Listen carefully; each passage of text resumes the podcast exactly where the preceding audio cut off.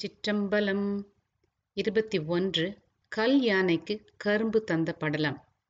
அபிஷேக பாண்டியனுக்கு வீடு பேற்றினை அளிக்க எண்ணிய சொக்கநாதர் சித்தர் வடிவம் கொண்டு மதுரையில் எழுந்தருளினார். மதுரை மக்களிடையே அவர் பல சித்து விளையாடல்களை புரிந்தார்.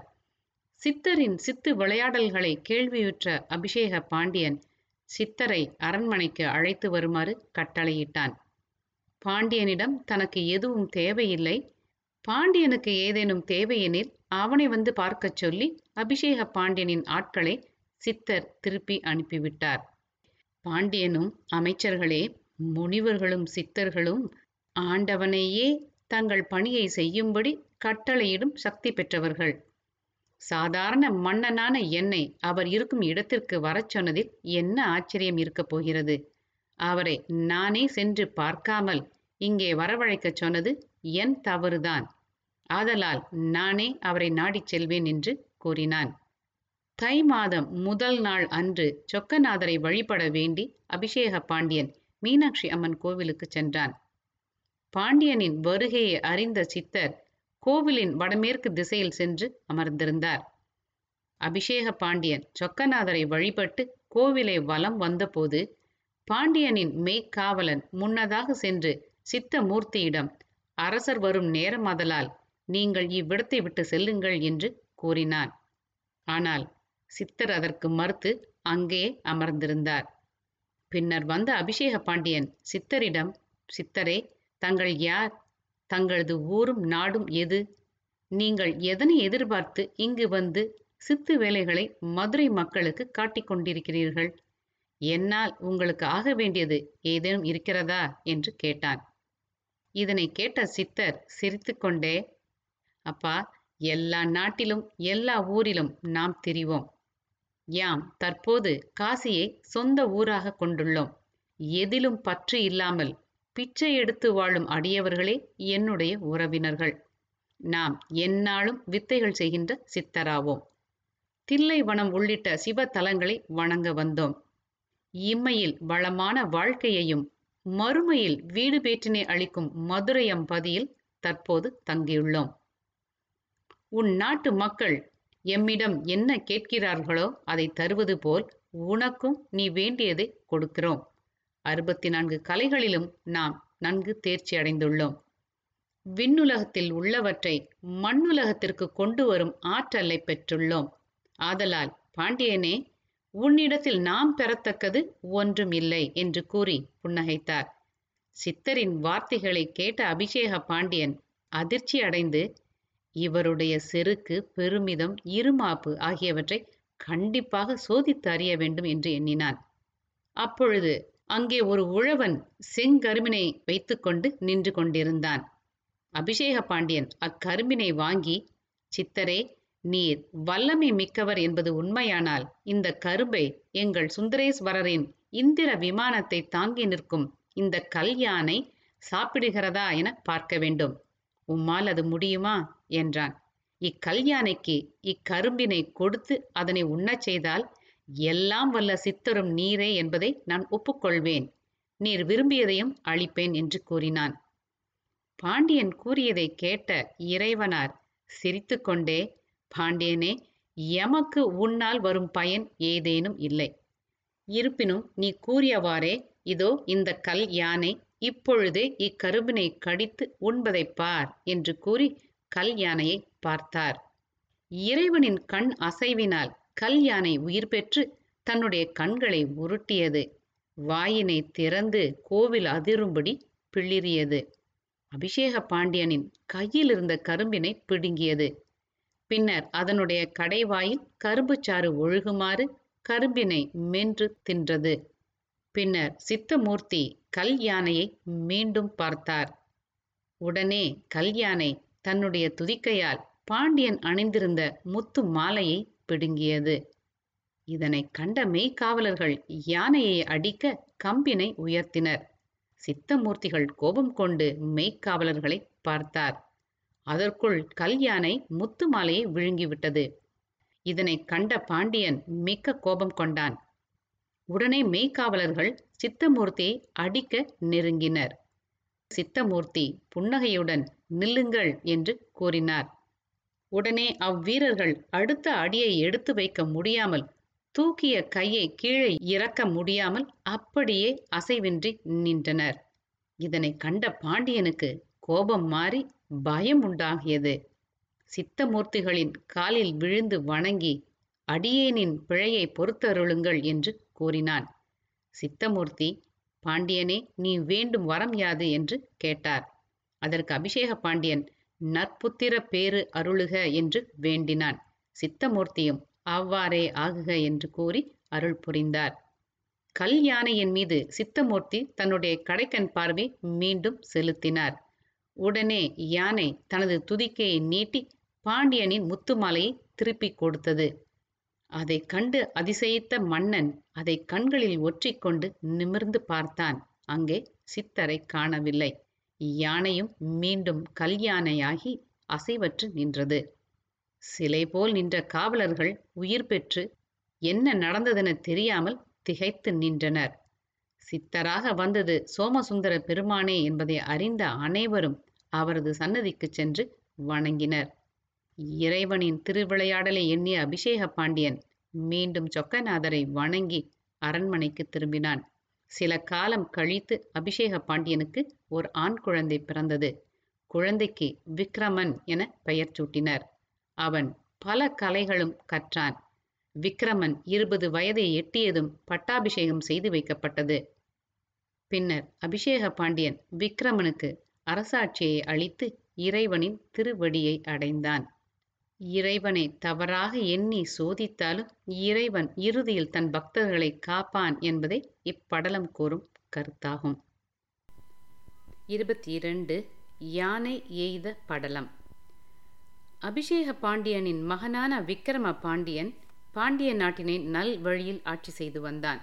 அவன் சோமசுந்தரர் சந்நிதிக்கு வடக்கே சித்தமூர்த்திகளின் திருவுருவத்தை நிறுத்தி நாள்தோறும் வழிபட்டு வந்தான். இன்றைக்கும் மீனாட்சி அம்மன் கோவிலில் சொக்கநாதருக்கு அருகே எல்லாம் வல்ல சித்தரை நாம் தரிசிக்கலாம். விக்ரம பாண்டியனின் ஆட்சியில் சைவம் செழித்தோங்கி இருந்தது.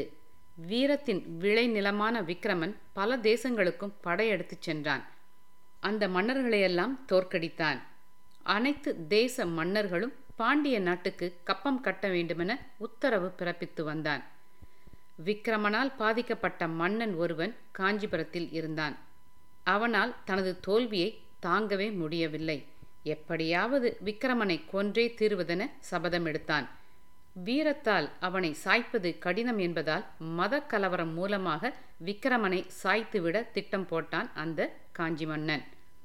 அக்காலத்தில் சைவ சமயத்தினருக்கும் சமண சமயத்தினருக்கும் தீராத சண்டை நடக்கும்.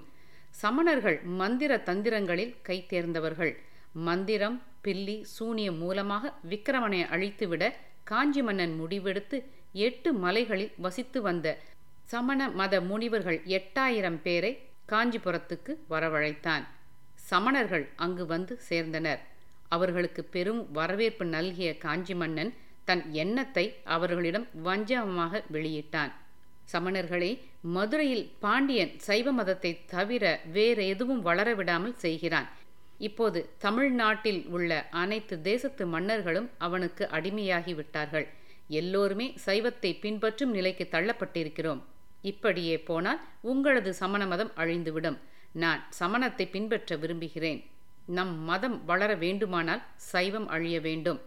சைவம் அழிய வேண்டுமானால் விக்ரமன் மரணம் அடைய வேண்டும்.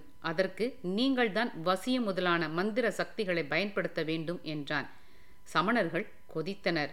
எங்கள் மதம் வளர்வதற்காக நாங்கள் என்ன வேண்டுமானாலும் செய்வோம். மன்னா, கவலைப்படாதே. பூவுலகெங்கும் இனி உனது ஆட்சியே நடக்கும். சமணம் தழைக்கும். விக்ரமனை கொல்ல நாங்கள் நேரில் செல்லப் போவதில்லை. இங்கேயே யாகம் ஒன்றை தொடங்கப் போகிறோம். இந்த யாகத்தின் முடிவில் நாங்கள் அனுப்பும் சக்தியால் விக்ரமன் அழிந்து போவான் என்றனர். காஞ்சி மன்னன் தன் திட்டம் பலித்தது கண்டு எகத்தாளமாக சிரித்தான். யாகம் துவங்கியது. எட்டி என்னும் விஷமரத்தின் சுள்ளிகளை யாக குண்டத்தில் சமணர்கள் இட்டனர். மேலும் விஷ ஜந்துக்களின் உடலில் இருந்து தயாரிக்கப்பட்ட கொழுப்பை யாக குண்டத்தில் எண்ணெயாக ஊற்றினர். ஹோமகுண்டத்தில் போடப்பட்ட அனைத்து வஸ்துகளுமே விஷக்காற்றை சிந்துபவைதான். அதிலிருந்து எழுந்த புகை சுற்றுப்புறத்தை மாசுபடுத்தியது, நதிகளை வற்றச் செய்தது. மேலும் அருகில் இருந்த காடுகள், சோலைகள், நந்தவனம் ஆகியவற்றை கருக்கிவிட்டன. சில நாட்களில் அந்த ஹோமகுண்டத்தில் இருந்து பயங்கர பிளிரலுடன் வழக்கத்தை விட கருமை நிறம் அதிகமான யானை ஒன்று வெளிப்பட்டது.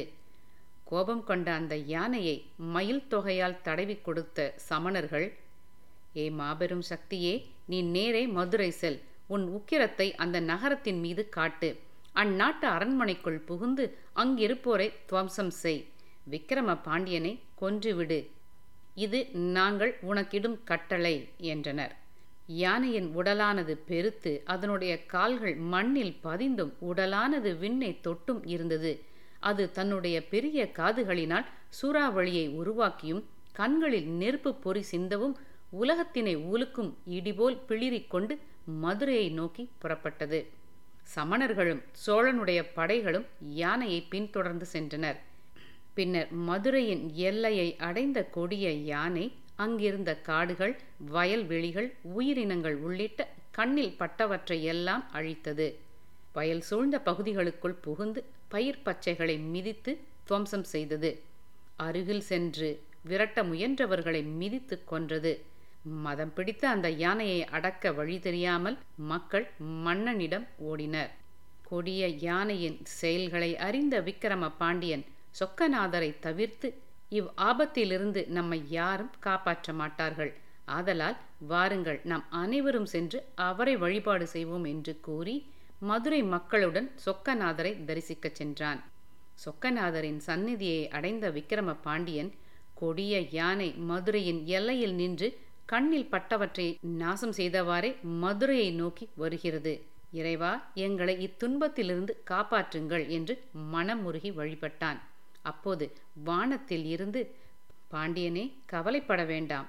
யாம் வேடுவர் வேடம் பூண்டு வில் ஏந்திய சேவகனாய் மதுரையை அழிக்க வந்த கொடிய யானையை அழிப்போம். நீ அதற்கு முன்பு மதுரைக்கு கிழக்கே ஒரு அட்டாலை மண்டபத்தை உண்டாக்கு" என்று திருவாக்கு கேட்டது. இறைவனின் திருவாக்கினை கேட்ட விக்கிரம பாண்டியன் மனதில் மகிழ்ச்சி கொண்டு மதுரையின் கீழ் திசை நோக்கி சென்றான். கற்களையும் சாந்தினையும் கொண்டு பதினாறு கால் தூண்களுடன் கூடிய பெரிய அட்டாள மண்டபத்தை மக்கள் அனைவரும் சேர்ந்து உண்டாக்கினார்கள். இறைவனான சொக்கநாதர் சிவப்பு ஆடையை அறையில் கட்டி, தலையில் மயில் தோகை அணிந்து, அம்பு கூட்டினை முதுகிலே கட்டி, பச்சை நிற மேனியராய் தோன்றினார். அட்டாலை மண்டபத்தில் ஏறி கொடிய யானையின் வரவிற்காக காத்திருந்தார். சிறிது நேரத்தில் கொடிய யானையானது அவ்விடத்திற்கு வந்தது. தமது வில்லை எடுத்து நாணினை பூட்டி வளைத்தார். பின் வில்லில் நரசிங்க கணையை வைத்து நாணினை இழுத்து விட்டார். அக்கணையானது யானையின் மத்தகத்தை கிழித்தது. கொடிய யானை நரசிங்க கணையின் தாக்குதலை சமாளிக்க இயலாமல் நிலத்தில் வீழ்ந்து மடிந்தது. யானை மடிந்ததை கண்ட விக்கிரம பாண்டியனும் மதுரை மக்களும் பெரும் மகிழ்ச்சி அடைந்தனர். யானையின் பின்னால் வந்த சமணர்களையும் சோழனின் படைகளையும் பாண்டியனின் படைகள் அடித்து துரத்தினர். வேடுவ வடிவம் கொண்டு வந்த சொக்கநாதரின் திருவடிகளில் வீழ்ந்த விக்கிரம பாண்டியன், "எங்களை காத்த இறைவரே, தாங்கள் இத்திருக்கோலத்திலேயே இங்கேயே தங்கி இருக்க வேண்டும்" என்று விண்ணப்பித்தான். இறைவனாரும் அவனுடைய வேண்டுகோளை ஏற்று அருளினார். பின்னர் விக்கிரம பாண்டியன் ராஜசேகரன் என்னும் புதல்வனை பெற்று பாண்டிய நாட்டில் நல்லாட்சி நடத்தினான். மதுரையை அழிக்க வந்த யானையானது சோமசுந்தரரின் பாணம் பட்டு தரையில் வீழ்ந்த இடத்தில் மலையாக மாறியது. இதுவே யானை மலையாகும். இது பார்ப்பதற்கு யானை படுத்திருப்பதை போன்று தோற்றமளிக்கும். மதுரையிலிருந்து திருச்சி செல்லும் தேசிய நெடுஞ்சாலையில் மதுரை நகர எல்லைக்குள் நுழையும் முன் ஒத்தக்கடை என்ற ஊர் இருக்கிறது. அங்கிருந்து பார்த்தால் இப்போதும் யானை படுத்திருப்பது போன்ற பெரும் மலையை காணலாம். இப்போது அதை யானை மலை என்கிறார்கள். சோமசுந்தரர் யானையின் மீது விடுத்த நரசிங்க கணையானது உக்கிர நரசிங்கமாக யானை மலையின் அடிவாரத்தில் தோன்றியது. சிவன் விடுத்த நரசிம்ம பானம் விழுந்த இடத்தில் பூமியிலிருந்தே நரசிம்மர் தோன்றினார். அந்த பதினாறு கால் மண்டபத்தில் சிவபெருமானே நிரந்தரமாக தங்கும்படி விக்கிரம பாண்டியன் கேட்டுக்கொண்டான். அவரும் அதற்கு சம்மதித்தார். அவர் யானை மலையின் கீழே அமர்ந்தார். இப்போதும் யானைமலை அடிவாரத்தில் இந்த கோவில் இருக்கிறது. மதுரையின் பிரபல நரசிம்மர் கோவில் இது. இவ்வாறாக காஞ்சி மன்னனால் ஏற்பட்ட துன்பம் நீங்கி மதுரை மக்கள் இன்பம் அடைந்தனர். வஞ்சகர்களின் சூழ்ச்சி இறுதியில் வீழ்த்தப்படும் என்பதே யானை எய்த படலம் கூறும் கருத்தாகும். மீண்டும் அடுத்த படலத்தில். நன்றி, வணக்கம்.